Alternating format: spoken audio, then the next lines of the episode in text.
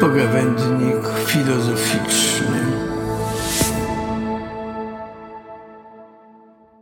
W jednej ze swych rozpraw Immanuel Kant, pisząc o postępie ludzkości, kreśli takie oto słowa. Stopniowo będzie maleć przemoc ze strony możnych.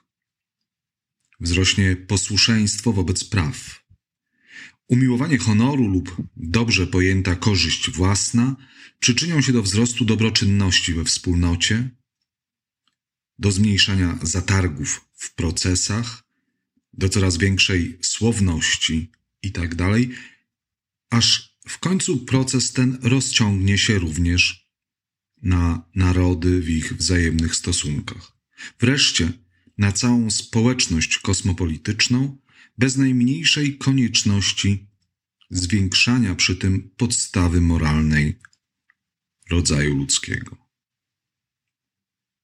Zadajmy pytanie, cóż zostaje nam z owych filozoficznych snów, w których nie jeden raz wyobrażano sobie, że oto ludzkość zmierza ku szczęściu, że historia ma swój kres, że ludzki rozum przezwycięży emocje, waśnie i nastanie raj na ziemi. Odwołajmy się do przykładu współczesnego. Latem 1989 roku w czasopiśmie The National Interest ukazuje się esej amerykańskiego politologa i filozofa Francisa Fukuyamy zatytułowany Koniec historii. Trzy lata później, w 1992 roku, ukazuje się książka, której tytuł, już nie opatrzony znakiem zapytania, tak jak ów esej, brzmi Koniec historii i ostatni człowiek. Oto Fukuyama powiada, że historia dobiegła kresu, że zapanuje na świecie liberalna demokracja, należy ją tylko rozszerzyć, należy ją tylko przenieść w odległe zakątki globu i historia z jej dramatami, wojnami, waśniami przestanie się toczyć. Ludzkość wychodziła z cienia zimnej wojny, zapanować miała wolność gospodarcza i wreszcie długi rozwój ludzkości miał dobiec kresu. Oto inne ideologie okazały się nieprawdziwe. Fukuyama przekonywał, że historia osiągnęła swój szczęśliwy kres. Był rok 92. Tylko kilka lat później na Bałkanach trwały wojny. W 2001 roku World Trade Center został zniszczony przez terrorystów. Obecnie widzimy toczącą się tuż przy naszej granicy wojny. Kres historii zwiastowany przez Fukuyamę stanął pod znakiem zapytania. Cóż takiego kryje się zatem za ową diagnozą Fukuyamy? Czy chodzi o błędne rozpoznanie rzeczywistości politycznej? Może zbytni optymizm, wynikający może z sytuacji zakończenia zimnej wojny?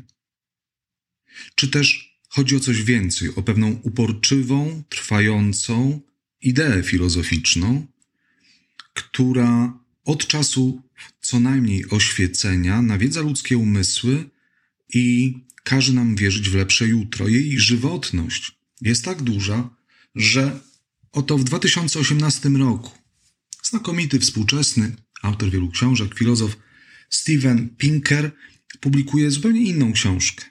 Nie politologiczną, bardziej filozoficzną i wydaje się, że opartą na bardzo mocnych podstawach. Chodzi o pracę Nowe Oświecenie, argumenty za rozumem, nauką, humanizmem i postępem.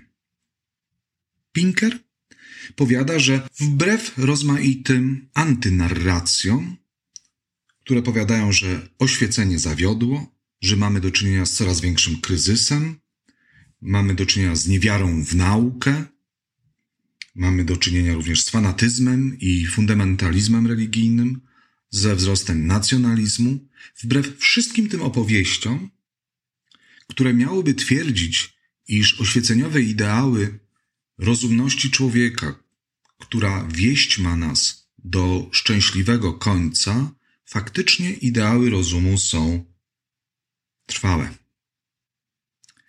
Cóż jest podstawą dla Pinkera? Otóż Pinker powiada tak: zmierzmy poziom szczęścia ludzi, zmierzmy długość życia, dostęp do edukacji, różnice w nierównościach majątkowych, liczbę zabójstw i posiłkując się danymi statystycznymi, powiada tak: w długim okresie ostatecznie ideały oświecenia zwyciężają.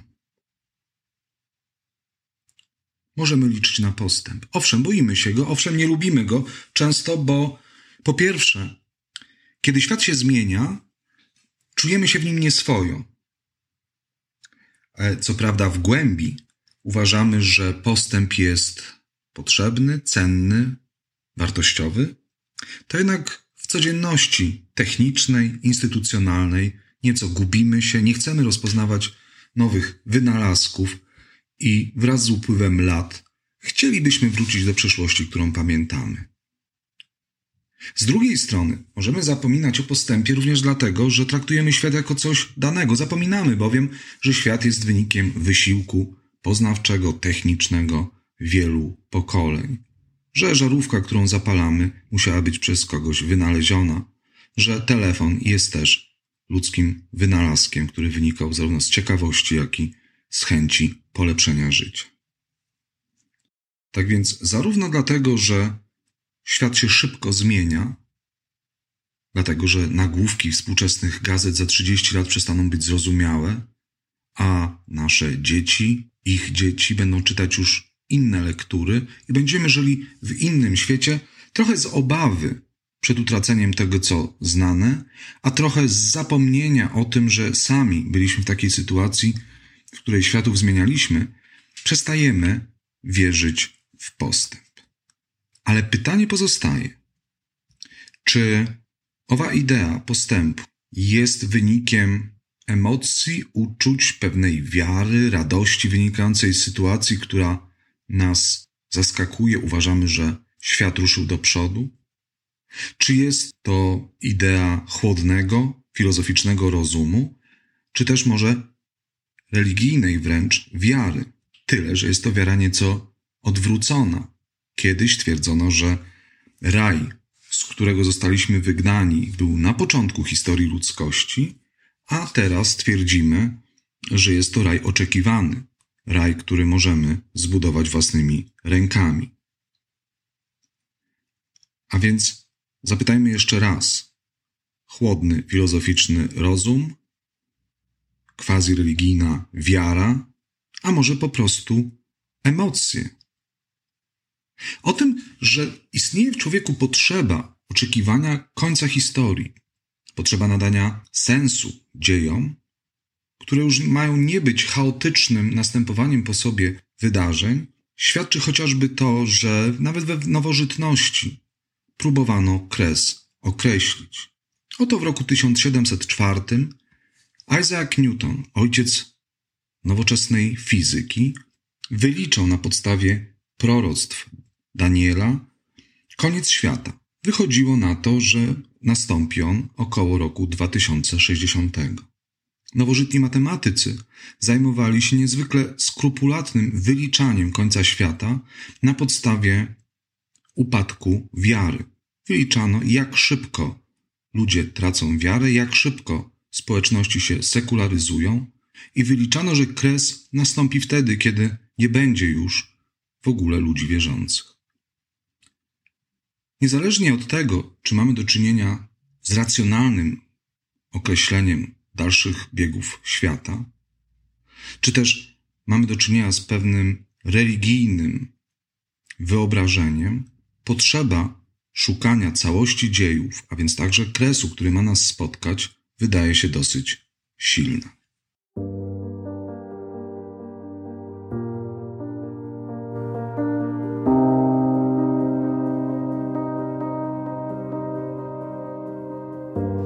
Filozoficzny rozum jest w stanie przedstawić racjonalną ideę końca historii. Końca historii, który miałby być dobry, który miałby zagwarantować pokój, w którym historia przestałaby być areną walk. Immanuel Kant w rozprawce ku wieczystemu pokojowi wskazuje, że jeżeli tylko człowiek zda sobie sprawę z własnego rozumu, jeżeli wyjdzie ze stanu, jak powiada gdzie indziej, zawinionej przez siebie samego niedojrzałości, jeżeli uczyni właściwy użytek z wolności, z rozumu, wreszcie zacznie traktować człowieka, jak tego wymaga godność ludzka, to osiągnie ów stan wieczystego pokoju. Aby był on możliwy, należy zrealizować pewne warunki. Kant nazywa je artykułami preliminarnymi, wstępnymi. Powiada tak. Traktat pokojowy, który miałby wieść do wieczystego pokoju, nie może stanowić zarzewia przyszłej wojny. Żadne samoistne państwo, powiada dalej, nie może nabyć ani wchłonąć innego. Wojska z czasem ulegną likwidacji. Nie wolno zaciągać długów na rzecz zewnętrznych zatargów.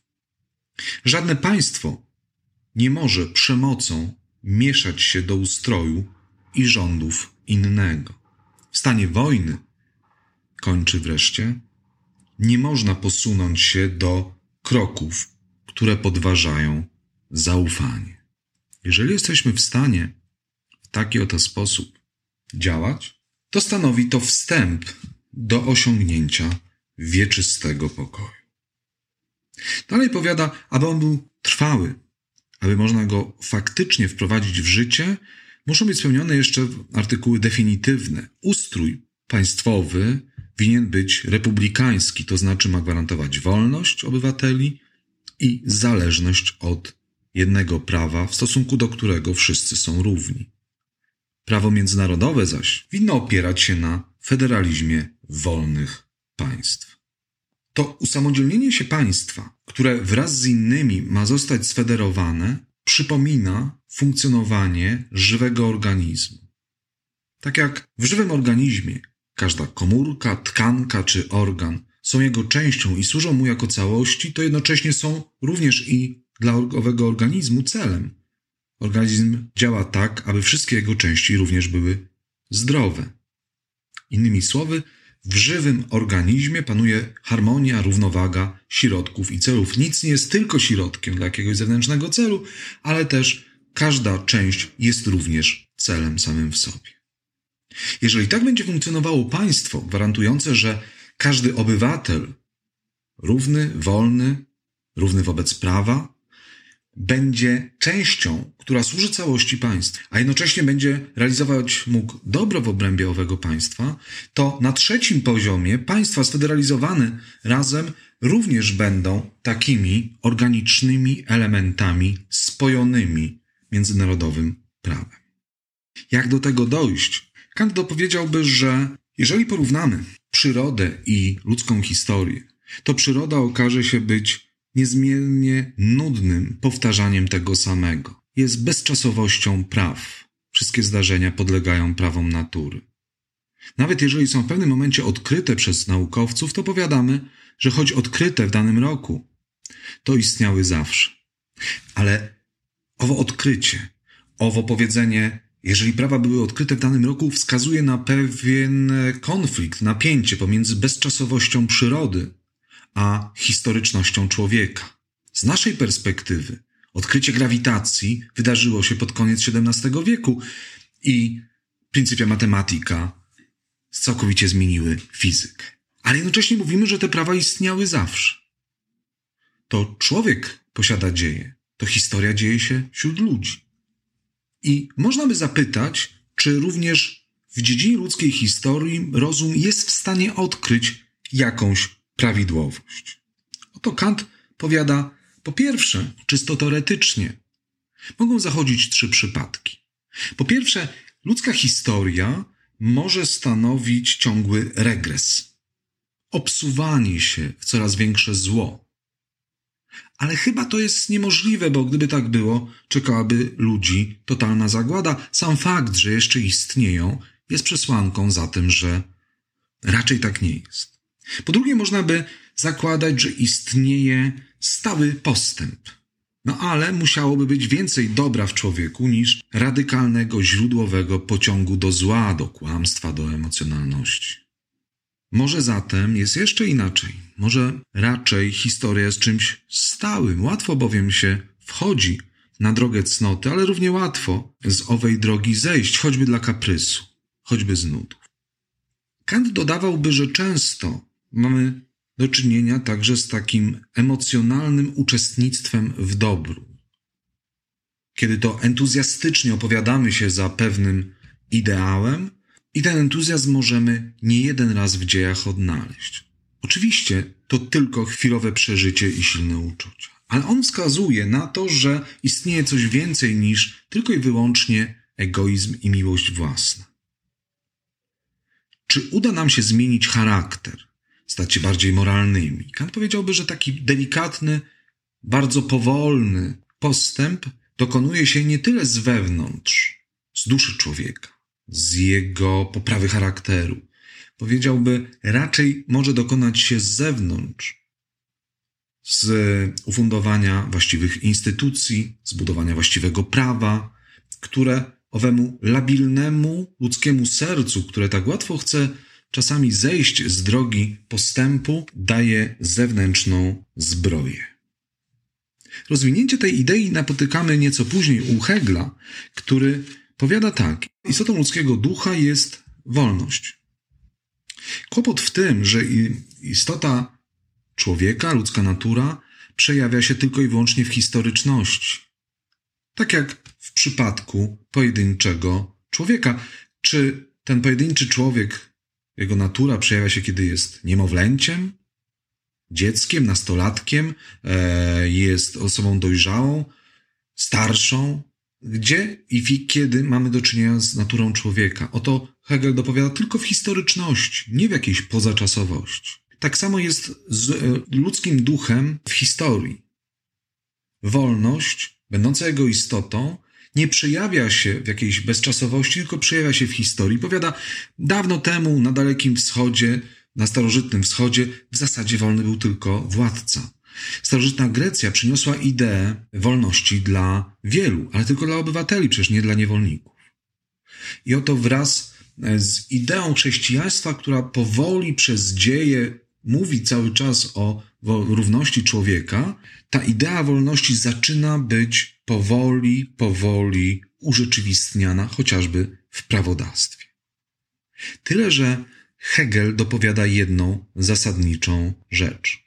Mianowicie powiada, czym innym jest czas, który mierzymy w sposób indywidualny, subiektywny, który pozwala nam powiedzieć, że dzisiaj najpierw wstaliśmy, potem zjedliśmy śniadanie. A czym innym są dzieje. Jeżeli szukamy jakiejś logiki dziejów, jeżeli szukamy jakiejś reguły historii, to dzieje, które mają wieść do coraz większej wolności, nie zawsze muszą być czysto chronologiczne. Innymi słowy, można wskazać racjonalną regułę, której podlegają dzieje, ale nie musi ta reguła realizować się w linearnym czasie. Możemy zawsze obsunąć się z drogi rozumności i popaść w rodzaj szaleństwa, manii, zapamiętania, ideologii,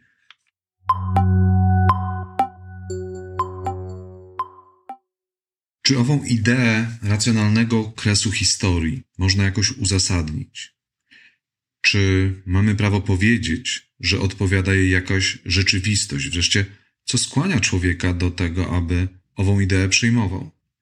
Po pierwsze, oczywiście można twierdzić, że tego rodzaju przekonanie o istnieniu dobrego jutra, które ma przyjść, racjonalnego okresu historii jest wypadkową pewnego światopoglądu.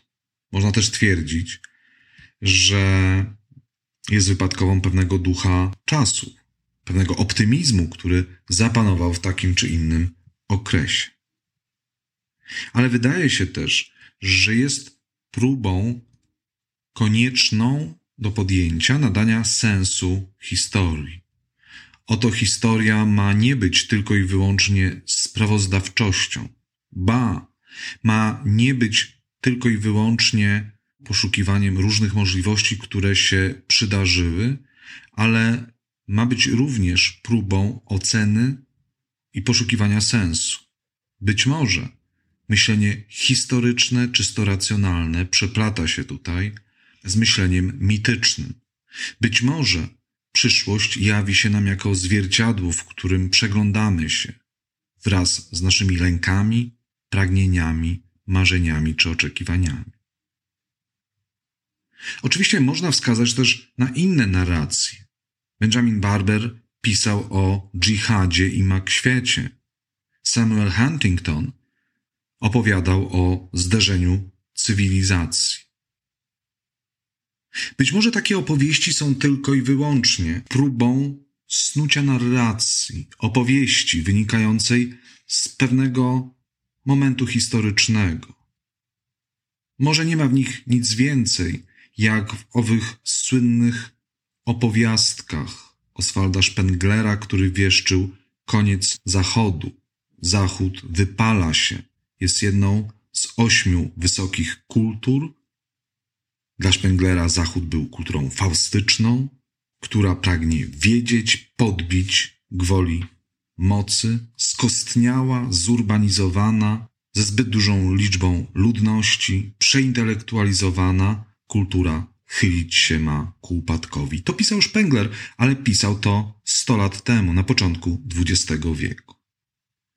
Czy zatem zdani jesteśmy tylko na to, co, jak określił to Ernst Cassirer, na pewien rodzaj historycznej astrologii, zupełnie fantazyjnej opowieści, która jedynie jest popisem literackim.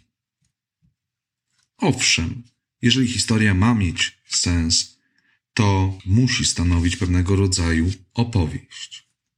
Ale wydaje się, że tkwi również w owej opowieści o kresie historii jeden morał. Być może tak było zawsze. Być może zawsze snuto pewne opowieści. Być może czasami były katastroficzne, czasami były pełne optymizmu. Ale istnieje jedno kryterium, które wydaje się być zasadne. To kryterium pragmatyczne. Nawet jeżeli opowieść o okresie historii nie jest do udowodnienia, no bo przecież jak mielibyśmy to czynić, to wydaje się, że jako sztuczny kompas, jako pewna idea, według której żyjąc być może spowodujemy, że przyszłość będzie odrobinę lepsza, to być może warto tę ideę zachować. Sięgnijmy do Pinkera, o którym wspominałem wcześniej. Pinker zdaje sobie sprawę z faktu, że wszystkie osiągnięcia są zagrożone, że nic nie zostało osiągnięte raz na zawsze. Nie jest hura optymistą, ale jednocześnie podaje liczbowe dane. Przykładowo w ciągu 150 lat długość ludzkiego życia zmieniła się z 35 do 70 i 80. Średnia długość ludzkiego życia. To faktycznie postęp. Dalej Pinker mierzy śmiertelność dzieci, niedożywienie, zabójstwa, zgony w wypadkach i wszystkie dane, jakimi dysponuje, skłaniają go do ostrożnego optymizmu.